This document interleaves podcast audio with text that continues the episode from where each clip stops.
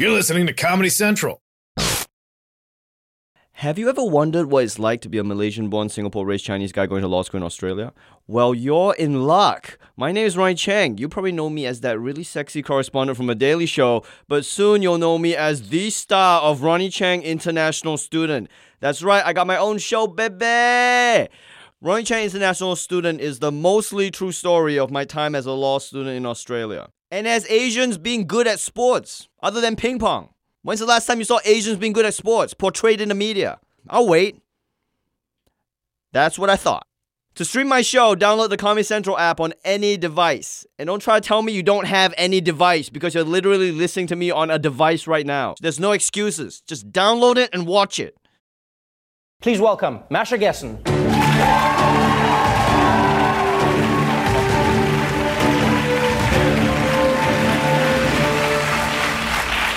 Welcome to the show. Thank you. Good I cannot start the interview without commenting on your shirts. That is a, an interesting uh, motif you have on there. As, uh, uh, this this actually is a shirt from the twenty eleven twenty twelve protests in Russia. Well, what, is, what does that shirt mean? Putin must this not wear a princess crown? Um, yes, uh, Russians against tiaras. Uh, it's, it's Putin should not be a monarch. Right, We should right. have a liberal democracy. That didn't work so well. Let's uh, let's let's talk about that. Let's get straight into that idea. Putin should not be a monarch. Uh, do you think in many ways Putin has managed to cement his power as, uh, in effect, uh, a monarch of Russia? Absolutely. There are no elections. There are no elections for you know Congress, uh, the Russian equivalent of a Congress. Um, and there's uh, there's a presidential election, but no one can get on the ballot without Putin's personal permission. And no one can campaign. Which seems fair. I mean, he, you know? He thinks he's the best person for the job. he, he he genuinely does.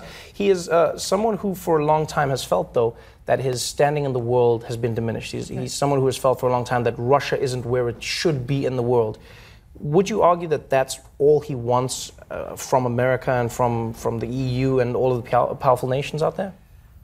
You know, the kind of leader that he is, basically an autocrat, uh, there, I don't think there's such a thing as all he wants. He very much wants to be taken seriously. He very right. much wants to be treated as an equal partner by the United States.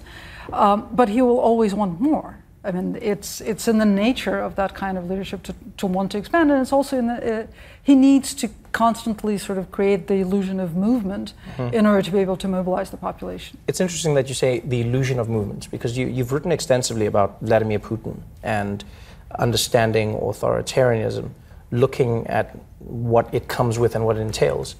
When you look at Vladimir Putin and you look at Donald Trump, are they the same person? Are they similar? Or are there aspects of what they're doing that reminds one of the other? They're not actually that similar, right? Um, I mean, emotionally, they're completely different. Uh, Trump is raw emotion, and Putin is, he prides himself on being so controlled, right? Now I just uh, and they obviously like Trump crying watching a movie. Like, I'm emotional. Not exactly what I mean, but, um, uh, but, you know, they come from different histories, and everything about them is different. But there are certain things that I think are characteristic of autocrats that after twenty years of covering Putin, I've sort of trained my eyes to see that, right? Such it's like as? I have I have optics. Well, like for Trump and Putin, one amazing similarity is the way they lie, right? Um, which most politicians, who sometimes lie, will want you to come around to their point of view. They want to get you to believe something. Right. These guys lie to assert power. The more absurd what they say is, the be- more power they have asserted. It's basically saying, you know, I will say whatever I want, whenever I want to. It, it, I don't understand that. Is that them basically having the power to define reality? Is that what it is? I, I, I truly don't understand how they see that as a powerful thing, because you would assume everyone's looking at them going, but, but you're lying. Well, it's two things, actually. One is having the power to, to define reality, right? It's not, I'm not just president of the country, I'm king of reality. Right. But there's, it's also a bully tactic. I mean, it's like the kid who stole your lunchbox, and you're saying, you stole my lunchbox, and he's holding it, but he says, no, I didn't take your lunchbox, huh. right? And he has the power. That's interesting. When you when you look at uh, Putin and Trump's relationship, um, the media has been focusing on it. You, you cannot escape it on the news in the U S. Um, do you feel that this is the right amount of attention that should be paid towards it, or is there a different way to look at it? As someone who has been an expert at what the Russians want or what's happening with Russia-American relations, how do you think it should be handled as a as a topic, as an idea? It's important, obviously, and um, and Russian interference in the election is important. But I would argue that actually what's out in the open is much more important than whatever an investigation might has unearthed, for, uh, at least at this point, right? Um, I mean, we saw Donald Trump say openly that he wants Russia to hack Hillary Clinton's email. Yes. It, right? And so I don't quite understand the excitement when nearly a year later it turns out that Don Junior said in private, in confidence, the exact same thing his dad said in public for all the world to hear. But right? wouldn't, you, wouldn't, wouldn't some people say, yeah, but that's different. He said it, but then he claimed that he was being sarcastic, whereas with Don Junior it looked like this was an action. These people were willing to collude with the Russians. Right, but I think, again, we knew that, right? And, and I think it's important to react to what's out in the open. What's out in the open is Trump's admiration for Putin. Uh-huh. What's out in the open and Trump's, is Trump's explicit understanding that political power is what Putin does, right? It's controlling a country, it's, it's governing by decree, it's basically, again, establishing an autocracy. There, there are many people who say Putin and Trump can't be that similar because Putin is oppressive of the L G B T Q community in his country, but Donald Trump has said that he would be an ally to the very same community. Right, so I actually wrote a piece. I actually wrote a piece a year ago um, in which I argued that uh, that if Trump became president, he would likely reverse progress on L G B T Q rights. And it was a weird thing to do because when I was writing it, I thought logically I know this to be true. Uh, emotionally, I couldn't believe it. Right? I was right, even as I wrote it, I thought, well, it's impossible. You know, it's like, it seems that we have made so much progress. Right. That there's no way it can be reversed. Plus, Trump had said, you know, he had draped himself literally in the rainbow flag. Right. Um, and yet, it was it was the most recent social change. It was the most uh, it was the, it was the fastest social change. But I think even more than that, and I think this is where uh, what his what he did a year to the day after I wrote that article. Uh, with tweeting that transgender people weren't going to be allowed to, to serve in the military. What he did was something that's emotionally go that emotionally actually goes to the heart of Trumpism, which is very anti-modern. It's, it's this promise of re return to this imaginary past that is so simple that everybody's role is assigned at birth.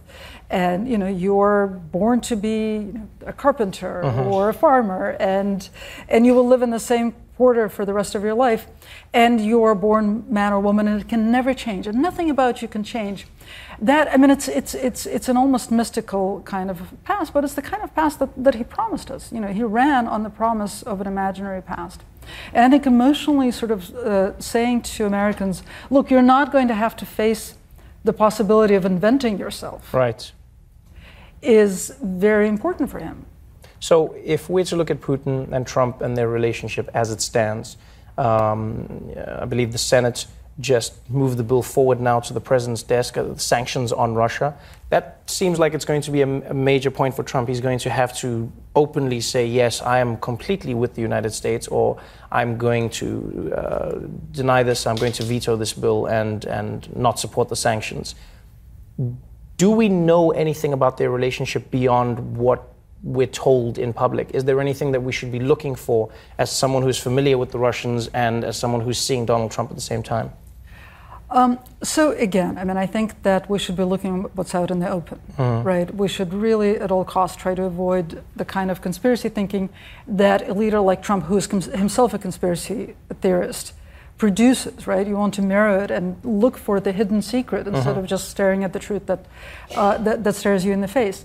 Um, but frankly, I don't think that Putin is as interested in uh, lifting sanctions as he, as he claims to be. Oh, interesting. There's a particular set of sanctions that, um, that Russians are very interested in lifting. And those are the sanctions imposed by the Magnitsky Act. Yes. Right?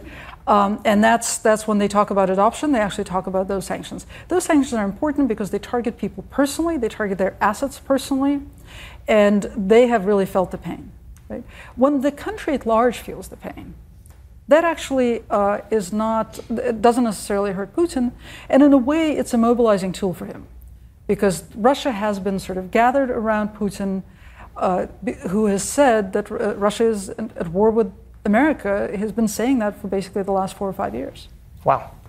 It's a scary story, and uh, the shirt that you're wearing makes it light at the same time. Thank you so much for joining us. I appreciate your mind. The Future Is History will be available October third, but you can pre-order now. Masha Gessen, everybody. The Daily Show with Trevor Noah, Ears Edition. Watch The Daily Show weeknights at eleven, ten Central on Comedy Central and the Comedy Central app. Watch full episodes and videos at the daily show dot com. Follow us on Facebook, Twitter, and Instagram, and subscribe to The Daily Show on YouTube for exclusive content and more. This has been a Comedy Central podcast.